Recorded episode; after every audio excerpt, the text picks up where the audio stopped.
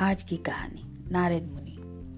नारद मुनि ब्रह्मा जी के छह पुत्रों में से छठे हैं। उन्होंने कठिन तपस्या से ब्रह्मर्षि पद प्राप्त किया।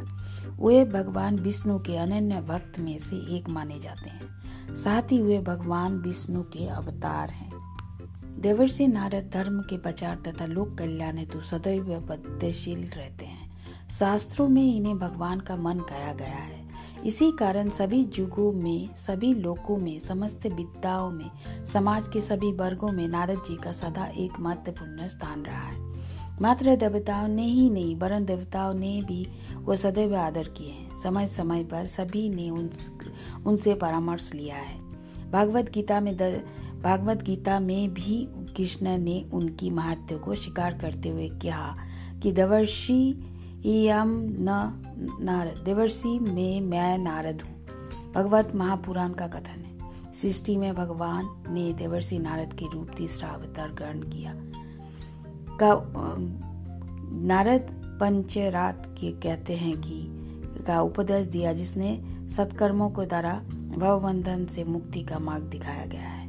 नारद जी मुनियों के देवता थे और इस प्रकार उन्हें ऋषिराज के नाम से भी जाना जाता था।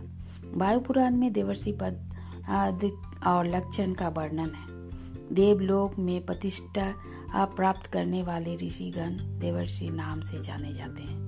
भूत, वर्तमान एवं भविष्य तीनों कालों को ज्ञाता सत्यभाषी स्वयं एवं साक्षात्कार करने स्वयं में समबंध कठोर, तपस्या से लोक विख्यात के अज्ञान रूपी अंधकार को नष्ट नष्ट हो जाने से जिसमें ज्ञान का प्रकाश हो चुका है ऐसे मंत्र वेत्ता तथा अपने ऐश्वर्य के बल से सब लोगों में सर्वत्र पहुँचने में सक्षम। मंत्रणा हेतु महर्षियों से घिरे हुए देवता दिव्य एवं निप देव, देवर्षि कहे जाते हैं। इसी पुराण में आगे लिखा है कि धर्म पुलस्त कौतु पुलह पत्यशु प्रभास और कश्यप इनके पुत्रों को देवर्षि का पद प्राप्त हुआ। धर्मपुत्र, धर्म के पुत्र नर एवं नारायण, केतु के पुत्र बाल खिल, खिलगन, पुलह के पुत्र करदम, पुलस्ते के पुत्र कुबेर और पत्तुस के पुत्र अचल, कश्यप के पुत्र नारद और पर्वत देवर्षि माने गए हैं। किंतु जनसाधारण देवर्षि के रूप में केवल नारद जी को ही जानते हैं। उनकी जैसी प्रसिद्धि किसी और को नहीं मिली। वायु पुराण में बताया गया है कि देवर्षि के सारे लक्षण नारद जी में पूर्णत घटित होते हैं। महाभारत में सभा पर्व के पाँचवें अध्याय में नारद जी के व्यक्तित्व का परिचय इस प्रकार दिया गया है। देवर्षि नारद वेद और उपनिषदों में मर्मस देवताओं में पूज्य इतिहास, पुराण और विशेषज्ञ पूर्व कल्पों की बातों को जानते, जानने वाले न्याय और धर्म के तटस्थ शिक्षा, व्याकरण, आयुर्वेद ज्योतिष एवं प्रकांड विज्ञान, संगीत विशारद प्रभावशाली वक्ता, मेधावी, नीतिज्ञ, कवि, महापंडित बृहस्पति जैसे महाविद्वानों की शंकाओं का समाधान करने वाले। धर्म, अर्थ, काम, मोक्ष के यथार्थ के गात्या।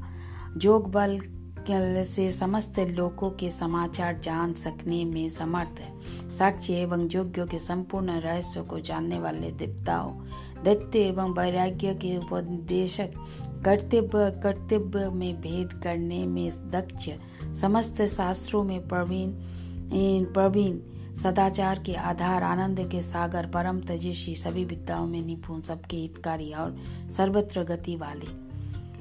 एक नर नर दुष पुराण, बृहत पुराण के नाम से प्रख्यात है।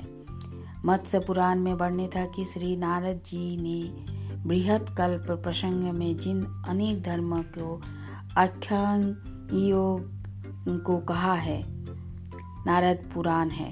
वही महाग्रंथ नारद पुराण है।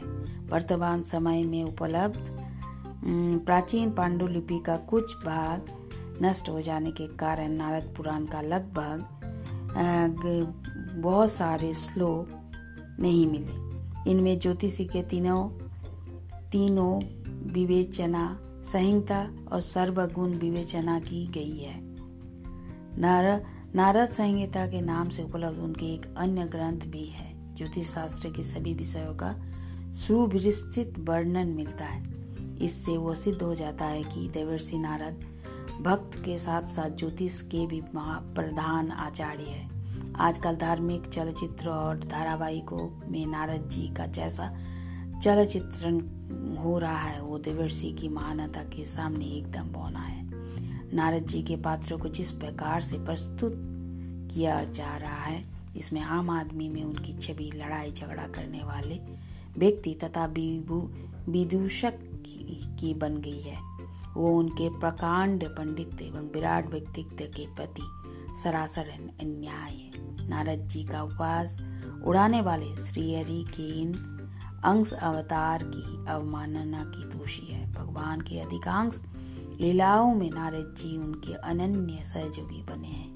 वे भगवान के पार्षद होने के साथ देवताओं के प्रवक्ता भी हैं। नारद जी बहुत सही मायनों में देवर्षि हैं। धन्यवाद।